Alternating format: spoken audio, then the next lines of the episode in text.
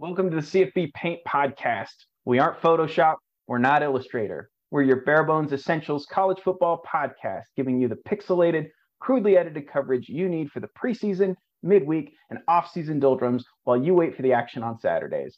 You've got Court, Steve, Mark, and Brian, four brothers, college football fans with decades of heartbreak and a few years of ecstasy, here to guide you through your own gridiron roller coaster with all the side drama along the way. All right, welcome back to another episode of the CFB Paint Podcast. We appreciate you joining us this week. Got first week of bowl season under our belt, um, so we've got a, a, little bit to to talk about. We got Christmas coming up. We'll talk about some Christmas wishes, and we'll look forward to the next week. But before we do any of that, let's jump into our rapid round. With the finalization of the World Cup this last weekend, let's use that to be our rapid round order. Let's go in order of who watched the most World Cup to the least. Brian, I know you've made a couple of EPL references. Corey, you as well. So I'm sure you two are going to have a discussion have a discussion about who has done the most. I certainly did the least watching. I watched probably all in all maybe about two games. I think the only game I watched more than half of uh, was the France England game. So I'll just be the last person in rapid round, and I will flip it over to you guys to fight out who uh, who gets to go first. Well, we'll we'll acknowledge that Steve's is Steve is out this week, and he would come in last place certainly for this. Um, I know he's watching a soccer game at any time he is because he'll text me, "Are you watching this?" Um, and I think that happened once in this World Cup. So I'm going to say that he had one game to Mark's two, um, but he's not with us right now. Actually, so Steve and I both had babies this last week, and we were walking out of the hospital towards the end, we were both packing up our bags. The world, the final was on, and I'm like, Steve, are you watching this? He's like, what? I'm like, the soccer, the final. He's like, no clear you don't care about this. Like if you're gonna watch any game, that's what you watch. oh yeah, the the final that people are already calling the greatest World Cup final or Cup final in soccer history. Yeah, but that's it's quite one to miss. Not to mention he's stuck in the hospital, so it's like pull random cords out of machines and see what kind of noises they make, and you know how quickly a nurse comes in to rush in, or watch the World Cup finale, and he chose the former. The thing I loved is literally as I was going, so I would Heather and I had the game on in our room, and then I would I was packing up our car, and I would have the game on my phone as I walked to pack out the car. And every time I passed the nurse's desk, all the nurses were inside the break room watching the game, including the boss with his collar, shirt, tie, and suit on. He walks out at one point in time. I'm like, "Yeah, overtime now." He's like, "Yeah." and He starts laughing. yeah, I I would venture to guess that I watched a little bit less than Corey. Um, I wasn't didn't catch a lot of the group stage. Um, kind of focused in there on teams that I was invested in. So I focused on Argentina, I focused on USA, and any you know big name team. Brazil's playing, I, I want to watch, but also ignored a lot of smaller teams playing. Like I missed some of the early games of Morocco, which is real bummer because they had a great cup, but really started to get more invested uh, at the quarterfinal stage and, and past. Yeah, I, I I wait for this kind of event every four years. I watch the qualifyings. Um, it's it's it's something important to me that I really really love. I don't know why I have a, a passion for international soccer more than even like club soccer, um, which is sucks because the players don't have that same allegiance. They have allegiance more to their clubs than they have international. Um, so the games in between aren't the greatest, but when you finally get to the World Cup, that's what I love. Uh, I probably pretty much watch most games. If I didn't watch it, I watched a recap of it. Yeah, like I I, I had them. I documented when the games were. I knew that oh, before we went to the hospital, we were going to watch this semifinal, and before, when we were in the hospital, we were going to watch this final if we got, got and didn't get home. um, and I watched a lot of the group stage, so yeah, I, I, I honestly think I can probably take it because I also watched a lot during work too. so my thought process thoughts for rapid round this week. I love National Signing Day. I have a friend that's super into it. I almost texted him Merry Christmas at like 12 1201 in the morning because I was up feeding a baby because that's what it feels like. It feels like Christmas when you when you're watching these teams get the new blood, the new hype, etc. But one of the things that annoys me is when players don't know what school they're actually committing to. It's like I'm committing to the University of Ohio State or Tennessee University or Florida University. It's like at least get the name right. Like it's it's OSU or FSU. It's not the University of Florida State. It's not the U- University of Ohio State. There's a reason they use at the end. I get your high schooler I get you probably like the lights are on you and it's a little nerve wracking, but like rehearse it at least a little bit. Come on, this is your first chance to actually make an impression. And to a fan that of this sport, you're not making a good impression, in my opinion. Yeah, I don't suppose myself as much of an anxious person, but I'm anxious enough that it's like I think through when I'm about to talk in front of a large group of people. And that would be one that would just be like, you know, maybe maybe I should ask a friend real quick if if this is actually the name of the university that I'm going to. Just at least feign the idea that this is for academics in any regard. At second rapid round, first of all, beyond stoked that Lionel Messi got a World Cup. He's my favorite player we don't have to have a discussion about who's the greatest, but uh, I was very much rooting for him and excited for for him to have that cup. One thing that I noticed this week and kind of thought would happen a lot faster is there's still a lot of uh, dominoes to fall in the transfer portal, specifically with the transfer QBs. Um, we saw Devin Leary is committed to Kentucky, and he was kind of the the top one of this class.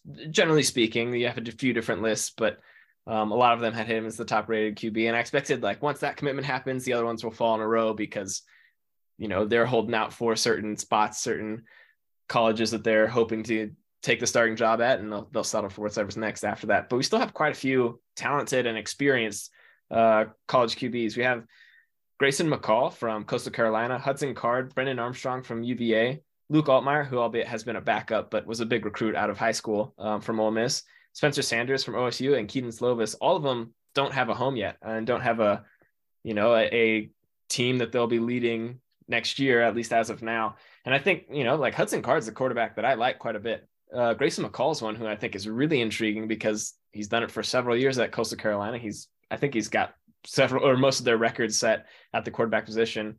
And obviously there there's no rush you have time to to make this decision so it's not a panic by any means but i i thought a lot of these would fall quicker than they did so now i'm very curious to see how each of these uh, players makes an impact at the school that they're at it, it's you're trying to project to next year especially with signing day happening you want to know hey what do we have in store for this year or for years to come if you're taking spencer sanders this is a one year rental it's his last year and then you can have your freshman quarterback take on after that If you're taking on somebody who has more years of eligibility, taking on like a Luke Altmyer, like that may be your quarterback for the future. And so I thought a lot of this would be taken care of and and you know wrapped up before signing day, and we've seen nope, not the case. So these uh, coaches are going to have to adjust on the fly. They're going to have to figure it out as they go. But still excited to see where a lot of these young men land.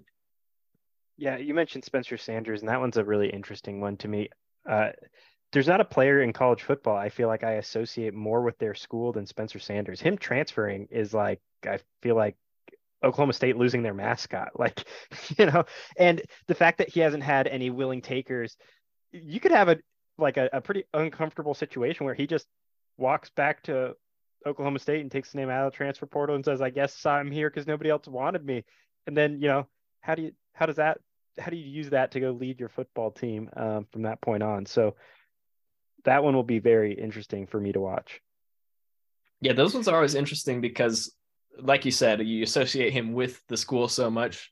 You almost wonder, like, is there something going on at the school that you don't know about? And, and I have no information on that, but it's one of those things that's just really curious. Is anytime he was there, he was hands down the starter, and it's been that way for a few years now. So it's an odd thing to see him enter the transfer portal.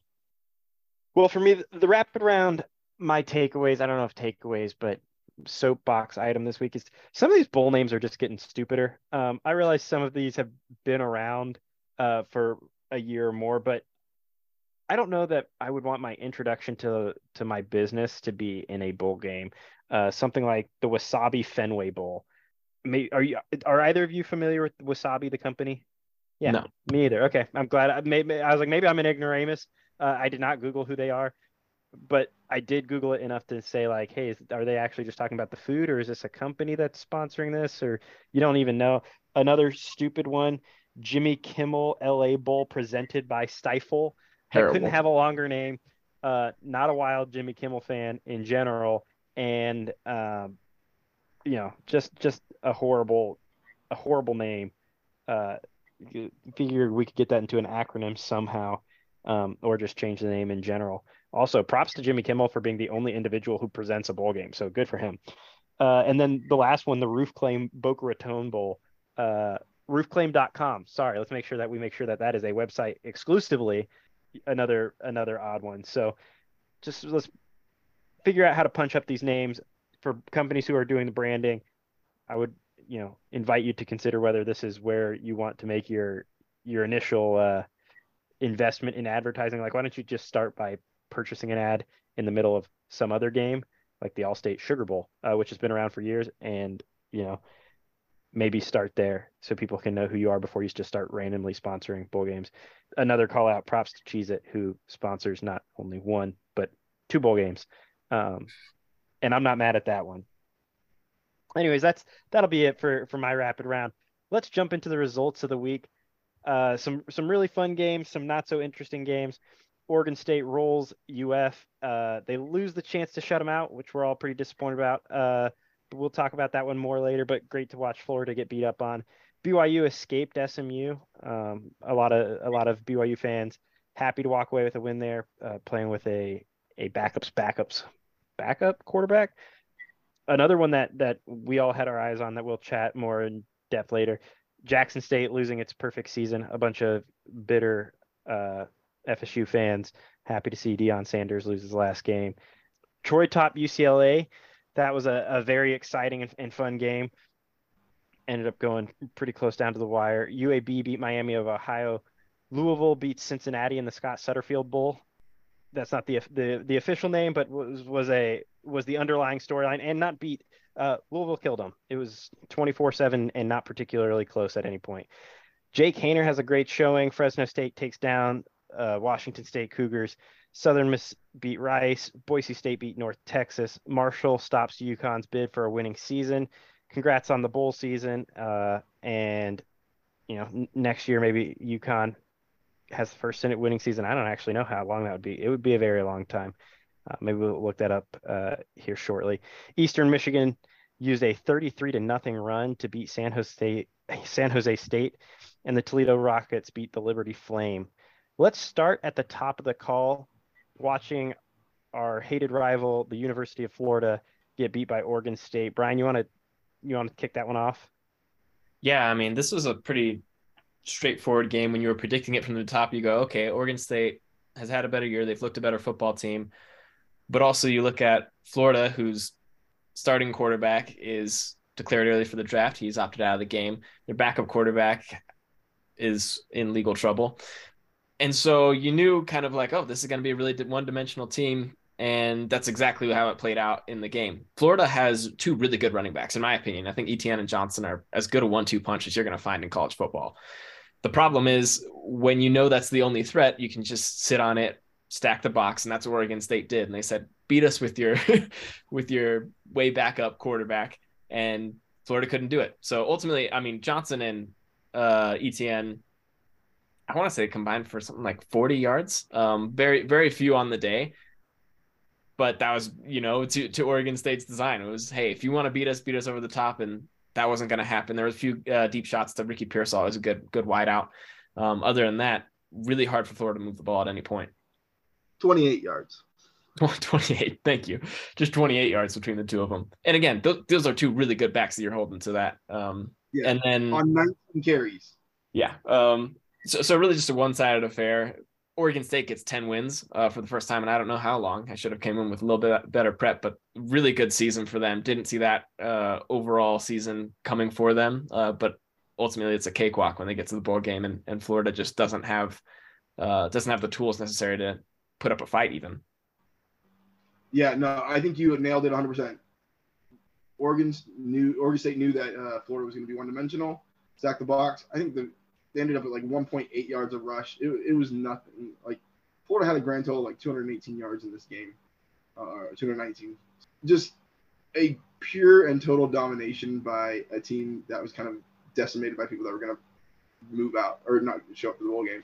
And I think that's partially like I think all of us picked Oregon State to win that game um, when we were kind of talking to each other, just because we knew how many departures there were out of UF. Is basically a glorified practice for that for their second teamers in reality. And Oregon State is, if, by all means, I, if I were them, I'd be happy to take the win. So, very, like Mark said, very, very, very sad to see Florida score and kick a field goal with 37 seconds left. I mean, it happens. If I was Florida, I would have done the exact same thing. and if, yeah, especially I, if I was the coach, if like, wait, wait, this is my first year. No, that's not going down on my watch. good good situational football by Billy Napier, not going for it on fourth down when that would have you know a touchdown means nothing if you don't score at all. Uh, field goal means way more, and so he kicks the field goal at the end of the game instead of going for it. And uh, you know, if if nothing else, a nice heads up play. Somebody was in his ear like, "Hey, let's not get shut out. We we haven't done that in 400 games. Let's not you know pick today to do it." Um, Offensive analyst right there. Hey, um, um, Billy, we, we really need to score.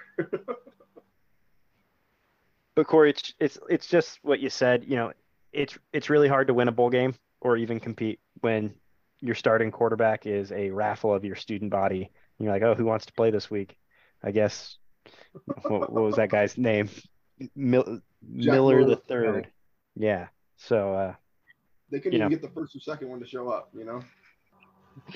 Yeah. So you know that that was all entertaining for us. Uh, you know, a terrible way for for Florida to end their year, but um, you know, terrific for us.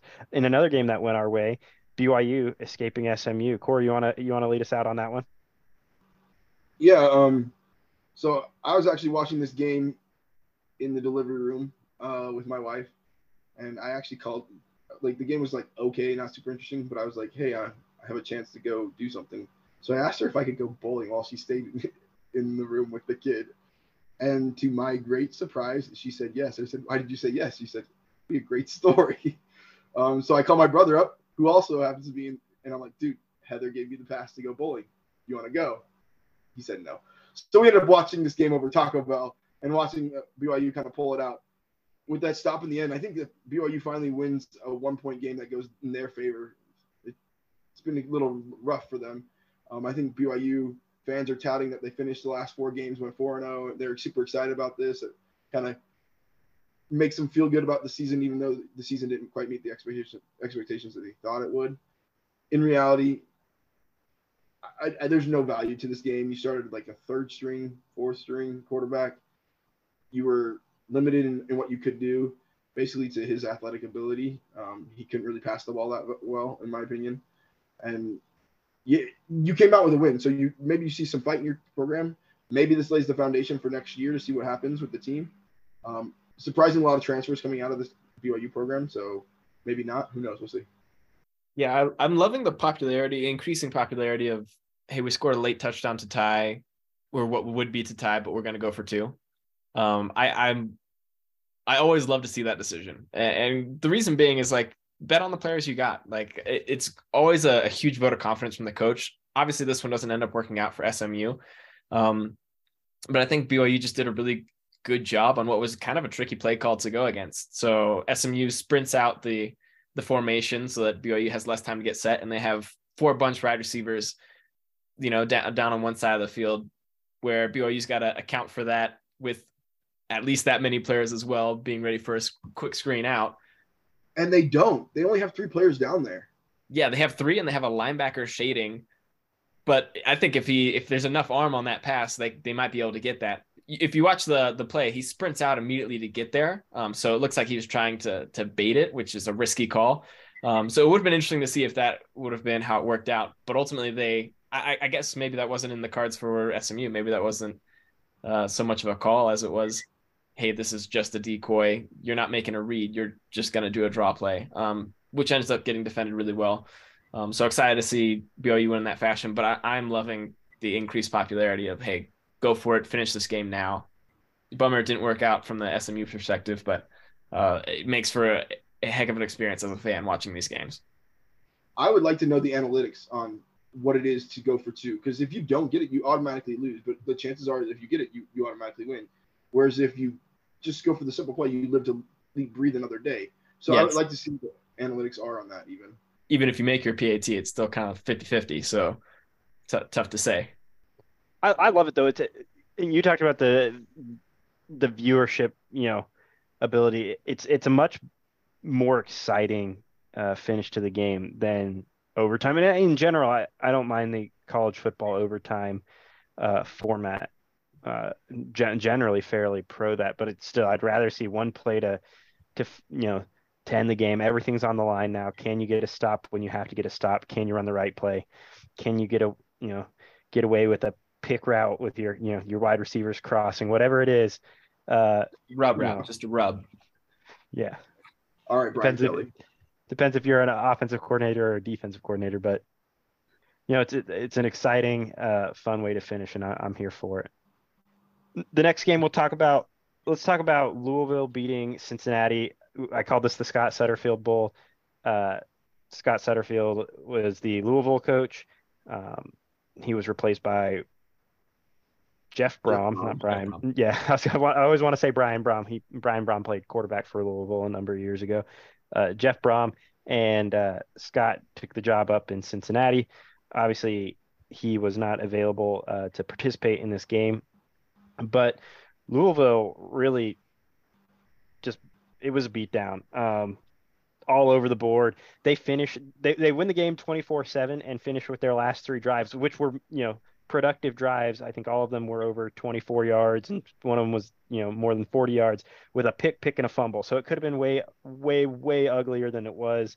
Uh, Cincinnati was obviously hampered. Their starting quarterback opted uh, opted out of playing and thought they thought he'd declare for the NFL draft and sit this out. And so Cincinnati was kind of behind the eight ball from the beginning. Louisville had more of its uh, core team together to play, but like I said, I mean this was a an absolute beatdown across the board. Louisville gives up 127 yards. Um, they picked up 419 yards. They, they really run the ball at will. Have 287 yards on 49 carries and a couple of touchdowns. And so quarterback play for Louisville was only okay, but Louisville really dominated trenches in this game. Said 200, you know, almost 300 yards rushing. They also had seven sacks, 10 tackles for loss. Um, just lived in the backfield of Cincinnati and and took this game to them. So that was a a, a fun game to to watch. I, I also think Mark like one of the things you brought up is and we brought up this a number of times like the starting quarterback isn't out or has gone to the NFL stuff like that like we need to find a way these teams need to find a way to we're paying players now we, we give them scholarships they they made a commitment to this team they should be holding that commitment for for the year in my opinion like it makes this time of year absolutely suck now like I used to love bowl games back in the day now it's just like it's another game and it depends on who's going to show up in reality, and that's not fun to watch. Like I, I'm I'm happy that you know Louisville beat Cincy, um, but they didn't have a starting quarterback. They ran the ball 38 times for 44 yards. Like they, were clearly one-sided, just like Florida was, and it doesn't make for an as entertaining game. And and now that we're paying players, now that we're giving NIL, except we need to tie that to play, um, where you don't get your game checks if you don't play.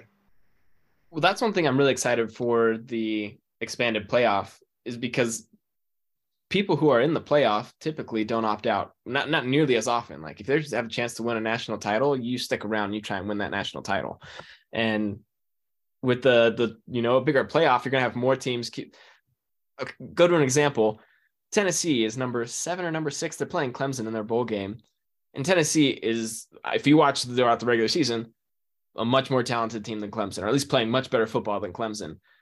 When you just look at the players who are playing in the game, you go, I, I, I'd be kind of surprised if Tennessee wins. Um, and that's just because all their best players are not going to be in it. Now, some of that's injury, but others are opt outs. And I think if you have the top 12 teams, I think what it'll become is every bowl becomes pretty boring and unimportant except for the playoff. But the playoff will be big enough that there will be plenty of exciting games to watch come this time of year. Yeah, and and also if I'm a better, I hate this time of year because you have players that I think it was the UAB game, the starting running back who was all amazing. Oh, the day before says, "Hey, I'm not playing." He's on the sidelines, but he's not playing. And how as a better, how am I supposed to know that? I'm not betting on any of these games because you never know who's actually going to play, who's not going to play, who's going to show up, and and whether the coach is even going to be there this year. Yeah, they've become glorified spring games instead of uh, you know, the crowning jewel to a to a football season a lot of the times. So that I was going to bring that up in a, in a later section, but yeah, love the love the thought you had, Corey, which is because I, I wonder how much the players showing up or not showing up actually affects revenue. If I'm, you know, if I'm the Cheez It Bowl, I'm actually going to go pay the starting quarterbacks $100,000 to play because I know I can, you know, I'm going to get more viewers, better ad dollars. I would think that that would be a better solution than, you know, watching these kids sit out and then you know, I imagine viewership's down dramatically.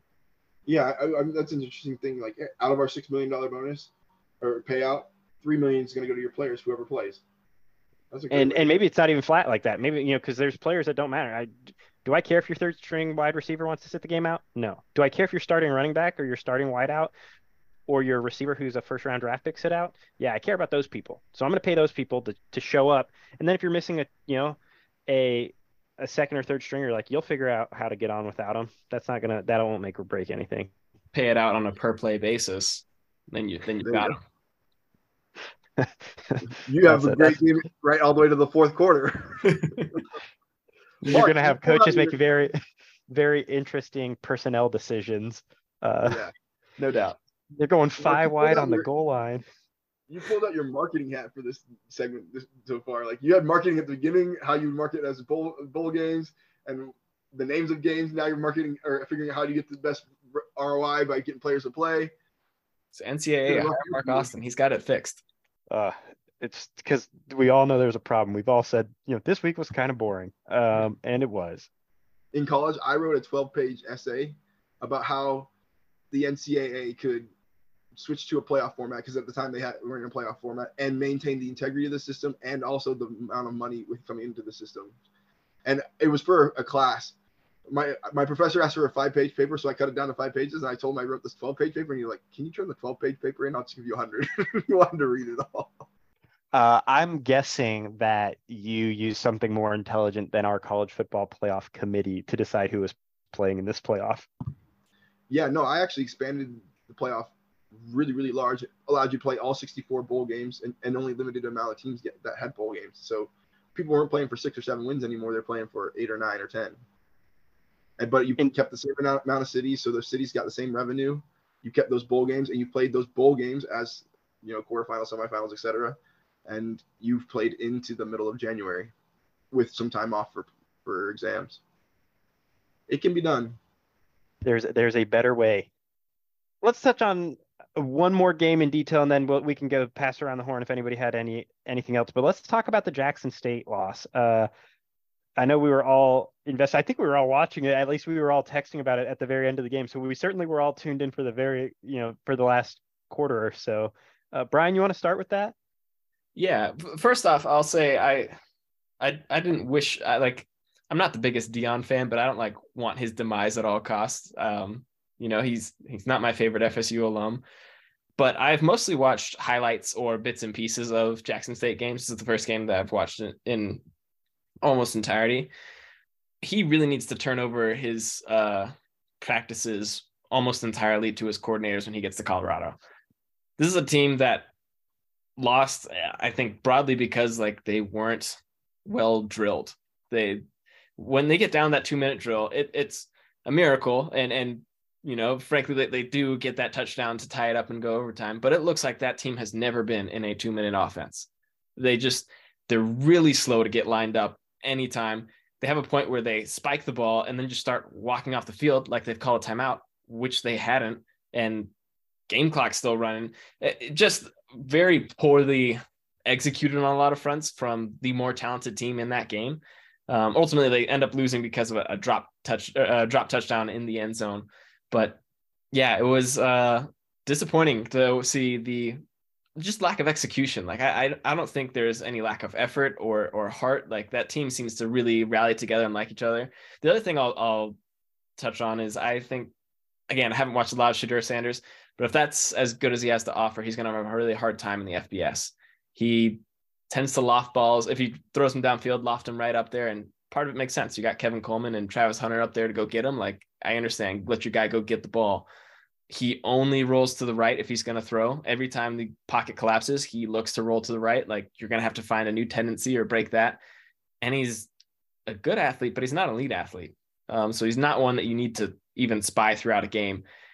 So I, am curious of his ability. Like I, I just imagine like he's going to be facing Utah next year that Utah defense is going to eat him for lunch. Of course, nobody's expecting Colorado to go from a 111 team to having a fantastic year next year, but I just think we're going to need to see a lot of different things in Colorado than we see at Jackson State currently. Um, should this Deion uh, hire work out for them, and should uh, Shedeur Sanders have the success at the next level that he's had uh, in the FCS? Yeah, I, yeah, I second Brian. what you're saying. Honestly, Mark or Brian, I think like this Jackson State team is more talented than most teams they play, like by far, because those teams can't get the talent that Deion was getting. But they don't blow teams away like I think they should, even.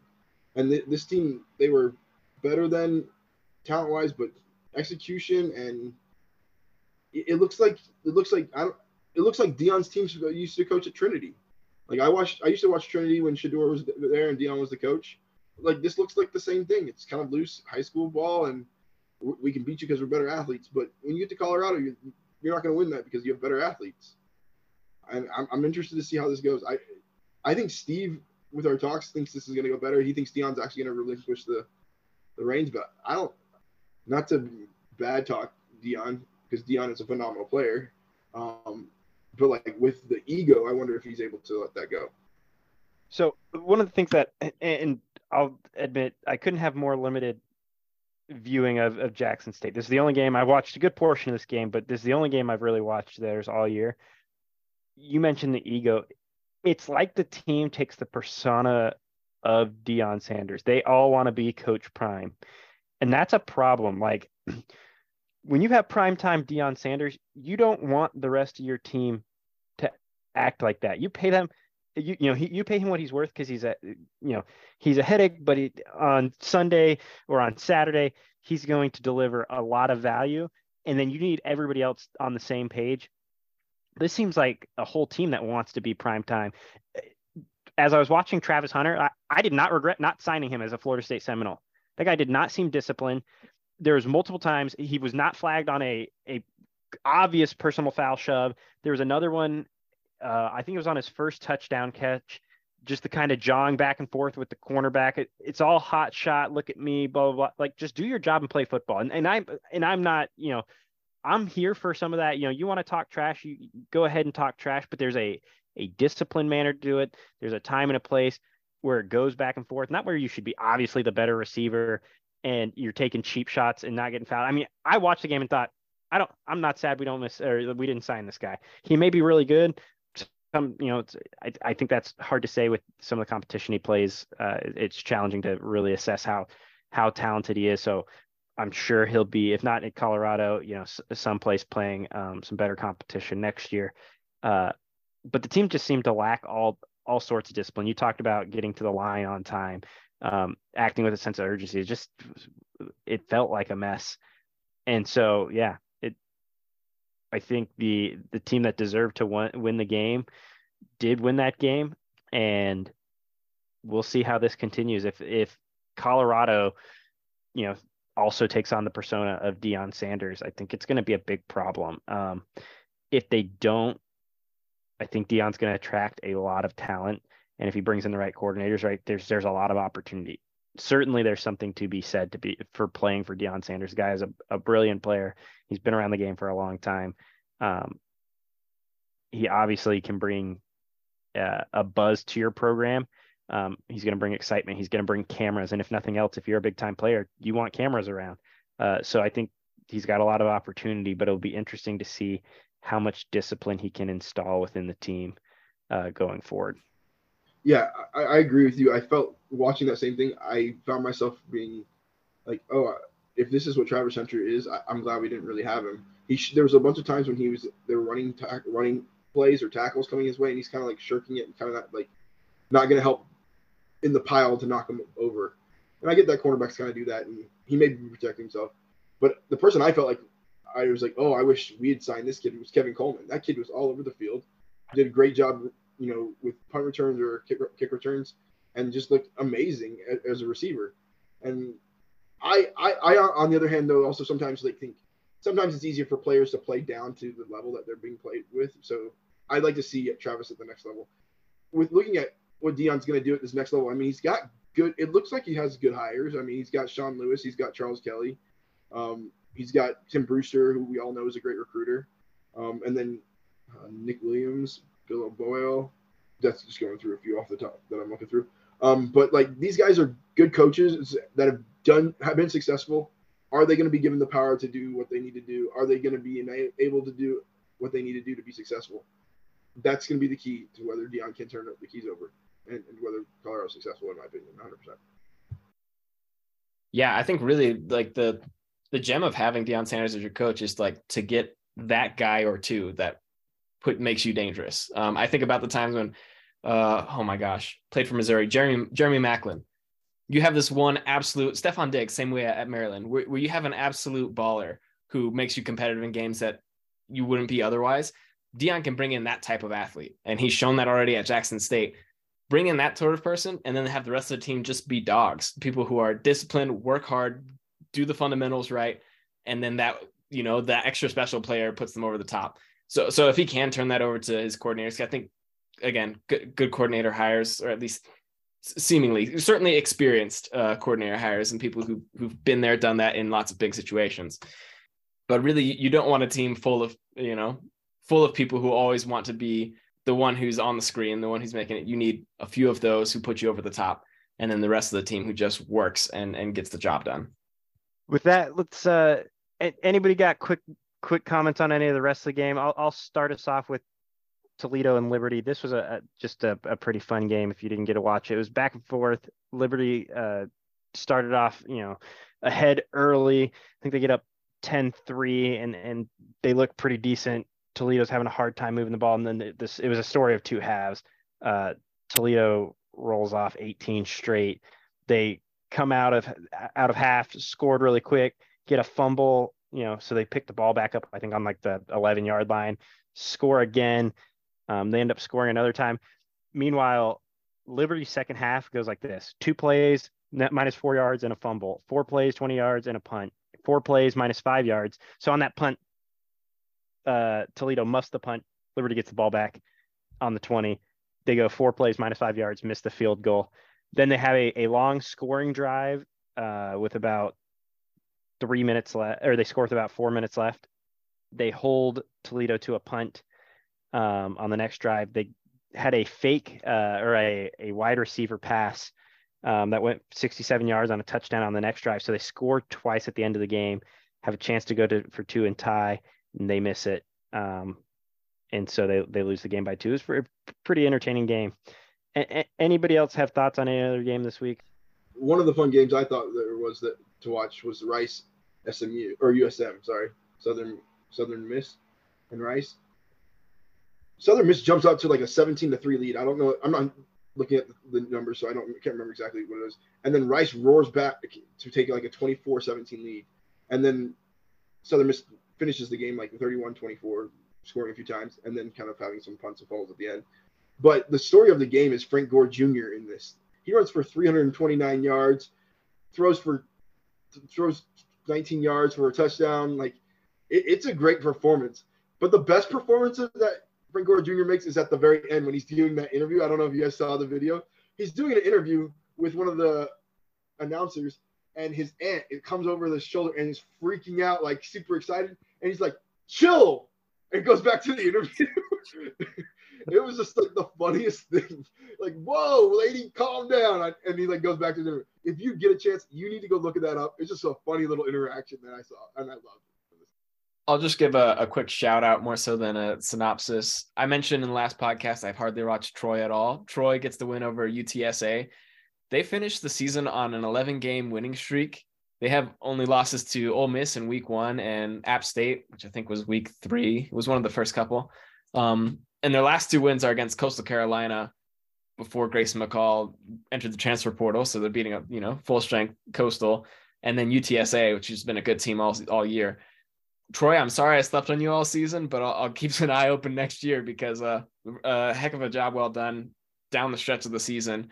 Um, after you get those two losses, just getting it, getting the job done week in week out, and then when the competition ramped up, you didn't stop at all. So congrats.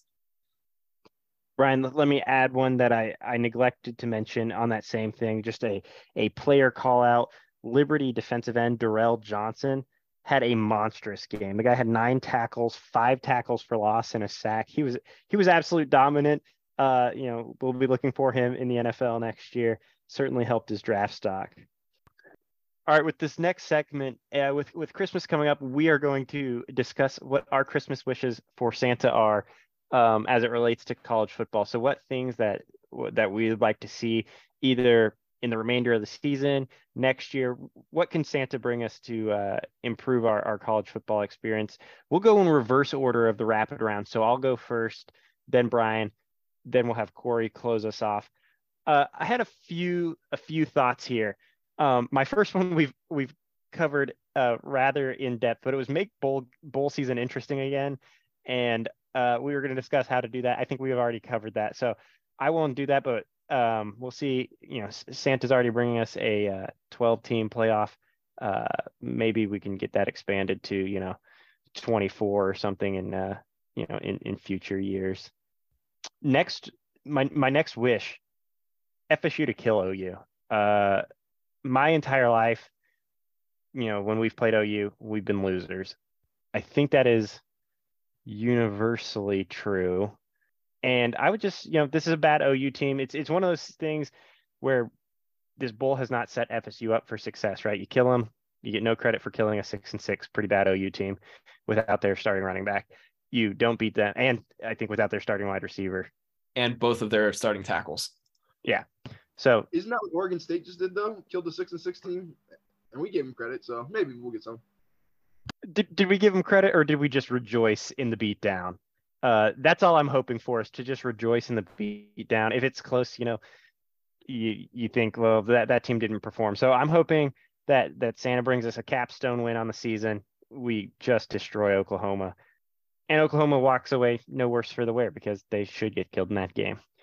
Uh, my my last Christmas wish for Santa, I hope Travis Hunter transfers and goes to like USC and just gets to play Deion Sanders for you know the next few years. Uh, I think that would be fun. Um, I think more than likely ends up at Colorado. He went to go play with Deion Sanders at Jackson State for a reason. I assume he'll do that again. Um, but I just think that would be a, a funny storyline for for Deion to have flipped this recruit from Florida State and then you know never really get to play with him when he's on the big stage. Uh, I'll go ahead with some of my Christmas wishes. My my wishes for Santa. One, I want DJ Uiagalelei to have a good year next year. Um, I don't dislike DJU. I think he's just at a it was has just been at a program that's a little bit too big, needed a little bit more. Um, right now, he's rumored uh, to be heading to Hawaii. We'll see where he actually ends up in the transfer portal. I want him to have a good college experience, and I know it started off awesome, and everybody's like, "Oh, he's going to be amazing," and then two years of what we've had. I want to see him finish on a high note. I think it would make me really happy, um, and kind of be nice to see him play without the pressure of uh, being on a, you know a team that's supposed to contend for the title year in year out. So that's one of my wishes. I, I, I do hope it's a program that's better than Hawaii though. I mean, he is a better quarterback than the starting quarterback at Hawaii. So I would I would like to see him get in the right situation. Some you know, e- even take him somewhere at Kentucky. You know, so a, a middle to good football team. I mean, that's the quality player or the type of you know caliber player that he is. So I hope he he finds it you know what a program better than that. Carolina and leads them to an undefeated season. Like I'm in. Yeah, I, I am not. I wouldn't fight you on that by any means. Like I think a, a Spencer Rattler type of move where it's like Oklahoma to to USC. that's South Carolina USC. That made a lot of sense. I, I would much rather see him go to a school like that than to head to Hawaii. But either way, I, I just want to see him have a good year because he's had some hard times in Clemson, despite all the winning and ACC championships he's been uh, able to collect. Another wish for Santa: I want the ACC to be good at all. Um, what a what a dreadful Power Five conference. Um, I, I think about the Big Twelve and Pac twelve who are having their best teams poached, and it's like so far the ACC is not even worth that so I I had some excitement for the beginning of this year. Again, NC State looked really good coming into the year. Clemson looked talented. Uh, Miami looked really good coming into the year. Well, I don't want Miami to be good almost ever. I do want the ACC to be a fun conference to watch because it is one of the conferences that I end up watching the most, being a, a Florida State fan. I would like to see some competitiveness there. you know, you see it at least at the top end in the Big Ten. Like you've got three teams that are pretty fun and exciting to watch, and the rest is boring. For the ACC, all of it's boring. Uh, and I just want, you know, a little bit more of that higher level. That's a, a big wish for me.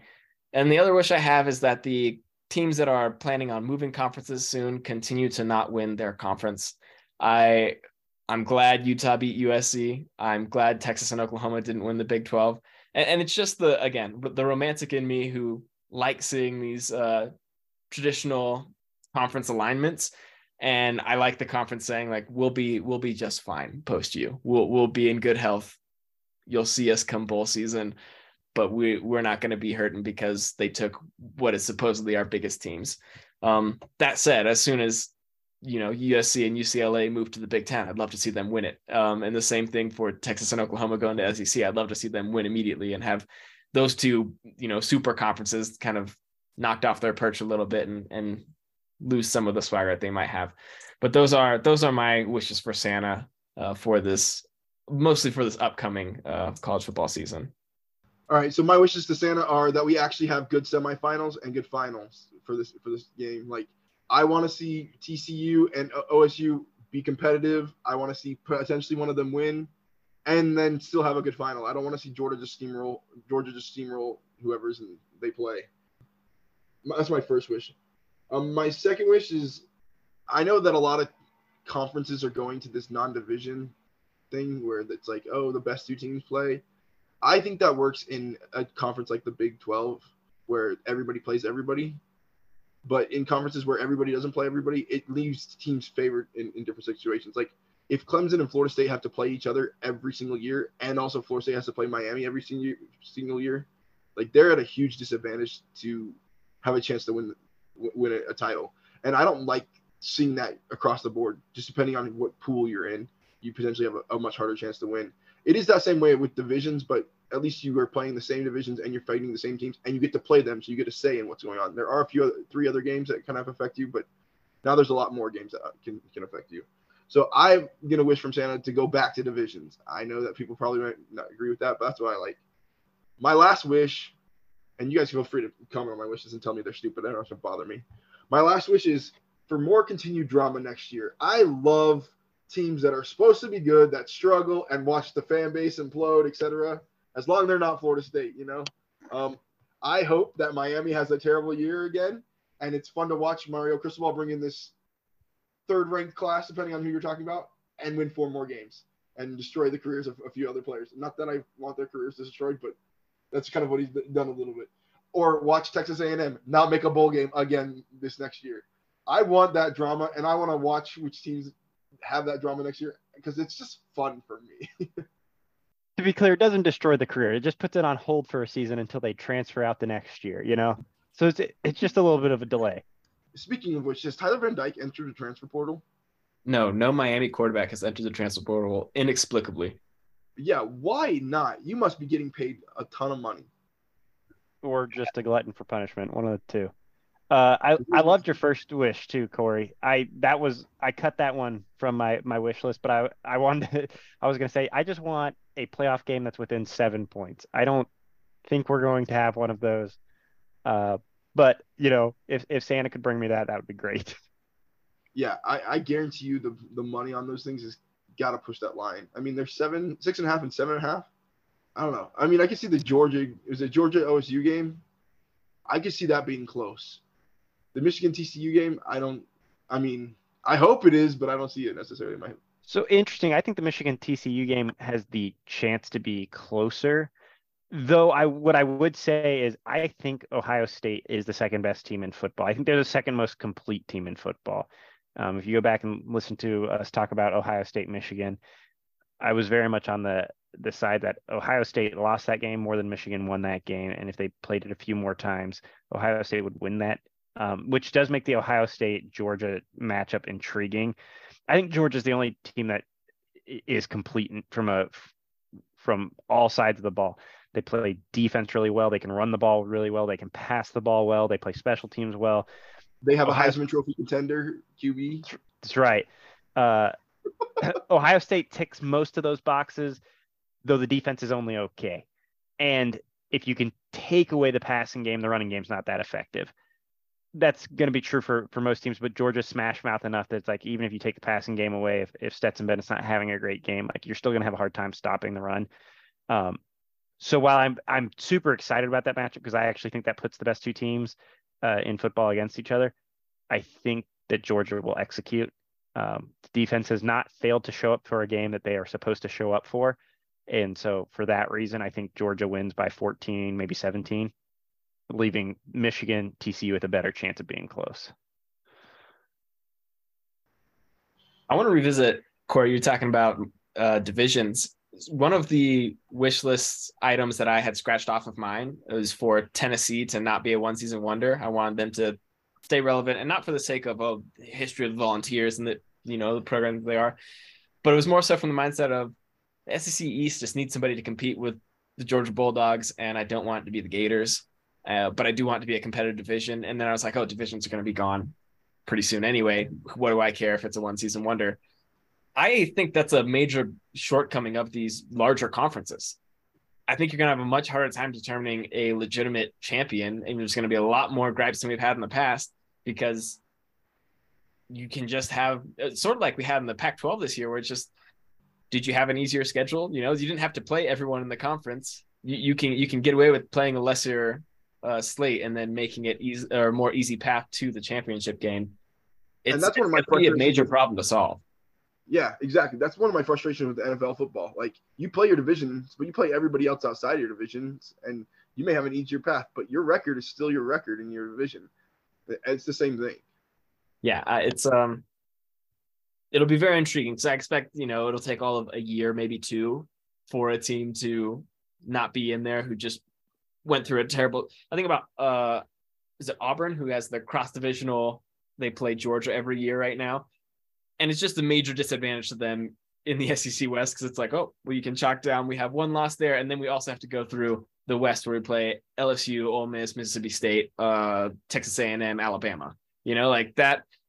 It's it's just a major disadvantage to them, and for them they have it every year. For other programs it'll be any given year, but it may be very clear that somebody is the best or second best team and are, are missing out. And I feel like an interesting solution to that would be bring back conferences, but you reshuffle the deck every year based on finishes last year. It's just every other. I like that. That's very intriguing. I think it might be too complex for for a conference to want to do, but uh, that's what I wish they would do with the NBA. When I think about East West, like it's not rocket science. You're just talking about. I mean, you you're not talking about an 82 game schedule here. You you split and you're there's like 10 games you got to schedule, home and aways. It's fairly. I feel like that. Well, maybe I'm simplifying it too much, but you, you live in Arkansas. You you could tell me if those grads could understand what's going on there. Yikes! Uh, Dang, Brian. Wait for parting shots. Come on, man. Jokes, of course. oh no.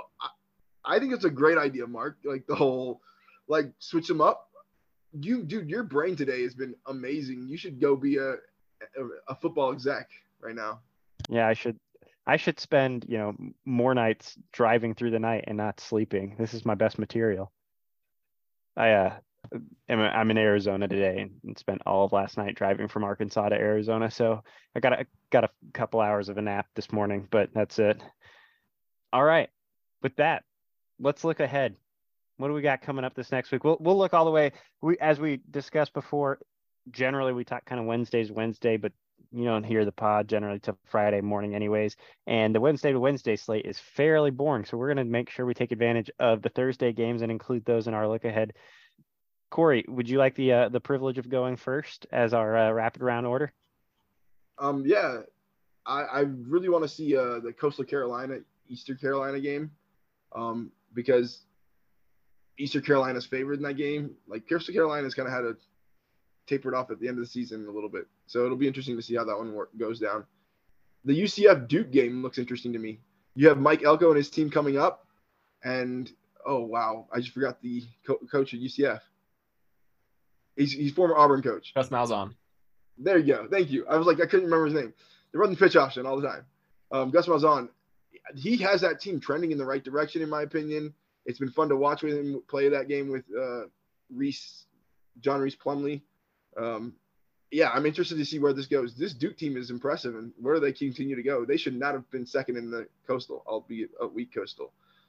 And then my last game, of course, is going to be Oklahoma, Florida State. I I just really want to have a party. I watched. I mean, watching that Florida State Florida game, it was hard to enjoy because you're just like on nerves the entire time. You're like, don't blow this. You're a 10 point favorite, and you're blowing it. And they ended up winning. But I really like to see Florida State put a big win on a marquee name opponent, not a marquee team opponent, and just say, all right, here's our launch for the 24, 23, uh, sorry, for the 2023 season. Like we're going to get ready. We're going to ready to play. I mean, you're bringing everybody back. Your best players have all said they're going to play that game. That's insane. You're basically getting a full thing of practice to play another game and get everybody back on the track for the next year, minus all the big, you know, transfers that they're bringing in. Yeah, if you haven't been paying any attention to Florida State football this year, don't be shocked when they pop up in the top five, top six preseason polls for next season. They're all of their offensive weapons are coming back, and most of their defensive players are coming back as well. This is a team that played extremely well after they had their three losses. I'm back to back to back weeks, and has brought in a pretty good transfer class already. Um, so potentially good things to come from Florida State. Also, they have no players opting out, well, no players who aren't in the transfer portal opting out for this game. Uh, that's really notable when you have people who do have draft grades and who are, are expected to go to the next level. We've got a few on defense who are almost certain to go to the next level, though they still haven't announced that they're declaring for the draft yet. Yeah, it's obviously the game that I'm personally most uh, excited for. Also, a good shout for the the Duke UCF game. It seems like UCF ever since I want to say it was week three against Louisville, they just had a wake up call and have been phenomenal. Um, really like what Coach Malzahn has done there and, and their utilization of their very talented quarterback. Texas Washington uh, is on Thursday on the 29th. That will be a fun one. I think Washington certainly has the uh, upper hand with Penix coming back. He's still in for um, the bowl game. Bijan Robinson will be out for Texas because, I mean, you got to go get drafted to go get paid. Um, can't can't blame him for being honest.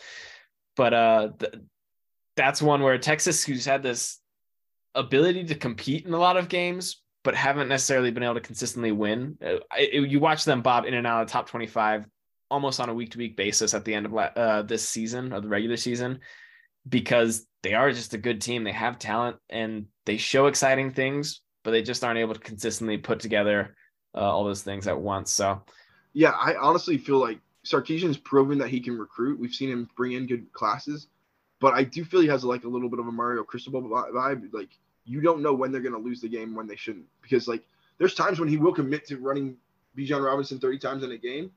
Granted, he's not playing this game, but like that coaching style. And there's times when he won't even give him the ball in the second half, and you're like, what were you thinking? And, and so I'm interested to see how they do this next year. I think this is going to be the stepping stool for that game for that year. But I mean, they also bring in Manning kid, so that'll be interesting too yeah, Arch Arch will be fun. Might have to wait a, a year, but Arch will be a, a fun player to watch there. I, I, feel like I know what Sark actually brings to the table. I don't know what Cristobal brings to the table. If you're talking about on game day, so I, I wouldn't quite make the the same comparison, but I get where you're coming from in terms of you could lose games because of your coach and not because of your players, and that that's kind of a situation that you never really want to be in if you're a big program. Um, and the other game that I want to call out because um, I have a chance to talk about Drake Maye, UNC Oregon. Uh, Bo Nix is coming back for Oregon next season, so he's not opting out. I expect Oregon to blow North Carolina's doors in. Uh, but Drake Maye has had kind of a weak end to the season. He'll, I believe, be missing Josh Downs and his number two wide receiver, whose name is escaping me at the moment. Big weapons for him. I'd like to see him, you know, get get back on track a little bit before next season starts because he again, last few games this year have not been the brightest point for him when we saw him excellent at the beginning of the season. Um, so hopefully he can put together a performance uh, in the San Diego County Credit Union Holiday Bowl. Yes. Uh, thank you for mentioning that, Brian. I, I will say the the one exception to that will be the one of the two games I add to the slate uh, Syracuse, Minnesota. If you're going to be a no-name company that's sponsoring, you know, sponsoring a bowl game, be the Bad Boy Mowers Pinstripe Bowl. that is the best name of all of these people. I don't I don't want roofrepair.com. I want the bad boy mowers. I actually I heard that and then I had to Google it and be like, is that exactly what I heard? That feels like a weird, you know, a, number one, a weird company name. Number two, a weird name for a company who's big enough to sponsor a bowl game. Uh, but also it should just be a, a fairly fun game. Minnesota had a this would have been the national championship of the front half of the season. Syracuse started out six and zero, oh and and Minnesota started out five and zero. Oh to give you their uh, ending records, Syracuse won one game after being six and zero, and Minnesota finished eight and four. So a little bit more respectable uh, on the Minnesota side, but but basically lost all their competitive football games. Um, but still, two good schools uh, going at it. That'll be a fun one. And then uh, I'll just throw in the Arkansas Kansas in the AutoZone Liberty Bowl. Uh, that one I'm going to give a pass on. Solid job, AutoZone, of going to get a, a solid job to the Liberty Bowl to go get a, a real company um, to be your sponsor. Kansas and Arkansas fighting it out for a winning season. Two six and six teams that, again, had a good front half of the year. Arkansas, if you can, if you can remember way back when, was a, a top ten school at one point, uh, and Kansas had the season of their life for the first six games. We'll see who who exits the year with a winning season. With it, that we'll we'll wrap the podcast. Oh, no, let's let's go parting shots. Brian, you've already handed out some. You you got anything else left in the holster? No, nothing. I I it, I was impulsive, Arkansas, and I'm sorry. no, no further parting shots. I, I I think the main thing from this week is, you know, do the do the worries from Jackson State translate to Colorado? Um, and it's not a parting shot so much as a something to keep an eye on because it could be a downfall of what happens there if Prime can learn from it and if his coaches who are with him can be candid and tell him, "Hey, this is a problem," and he can deal with that, then it could be what what propels him to, you know, make the changes and make that improvement. So, Colorado, you're you're in for it now, and and the nation will be watching. I will be watching. We'll we'll see if you can you can make all the changes that you're hoping to, um, and that this spotlight that's being shined on you will will make you shine bright or or have tomatoes flying your way. Brian, at least you, you counterbalanced the uh, you know the Arkansas shot with with the nicest Santa wish for for DJU. I thought that was really sweet, um, and shows shows your good nature. Meanwhile, I, I spent half the podcast, you know, just wishing for the demise of Deion Sanders and his football teams. Uh, so so not a great great look for me. At least you you've got some little counterbalance there. No party shots for me. Party shots require wit, and I don't have what you guys have sometimes. That's that's where we miss miss Steven. Steven's always good to make fun of uh, fun of some people. So uh, we'll we'll bring his uh, humor back hopefully next week. Oh, we appreciate the BYU helmets though. I hate those Sailor Kitty logos. Like I think the helmet itself is nice, but that BYU like baby cougar with a little sailor hat on. I I've never been a big fan of it. It's been all over the place, but like I hate having it on the helmet. Like having that as your main, it just looks terrible. Uh, where did that even come from? I mean, there's not even that much water in Pro. Uh, there's a Salt Lake, which you know is 45 minutes north of us and represents the University of Utah more than it does the Provo Cougar. There's no water in Provo. A Provo Lake, I mean, is a carp infested. You know, they tell you not even to swim in that water. So nobody, maybe that's why you got a sail. But uh, we have nothing to do with water. And the sailor cap looks awful. The cat is not that cool. You know, there's there's just so many better things you could do with a cougar mascot, and instead we've dressed him up in a sailor uniform and not even a tough one. Doesn't even look like he's from the Navy. He looks like, you know, he's a kid who wants to be in the Navy. Yeah, no, he definitely just attended a recruiting event. They handed him out a hat and he's like, Oh, I'm gonna I'm gonna take a picture with this. He'd never make it through basic. Maybe it's not even a sailor hat. Maybe it's a baking cap and we've just all been misreading it. Anyway, about it. It needs to go. Well, with that, we will actually wrap the podcast. We appreciate you tuning in and looking forward to another week of college football. Breaking. Uh, Travis just committed to Colorado. And there you have it. Sorry. I guess Santa's giving me a lump of coal instead of a Christmas wish. Yeah. Well, now we will finish. Corey, appreciate you you you uh you, you jumping in. This is this is the episode that won't end, but we will end it here. We thank you and we will see you next week. Thanks for listening to another episode of the CFB Paint Podcast. We're dropping new episodes every week. Be sure to rate us five stars on any and every service where you listen to the pod. And if you feel so inclined, let your friends know about us. As always, thanks, Mom, for giving birth to us. And to all the rest of our listeners, we'll see you next week.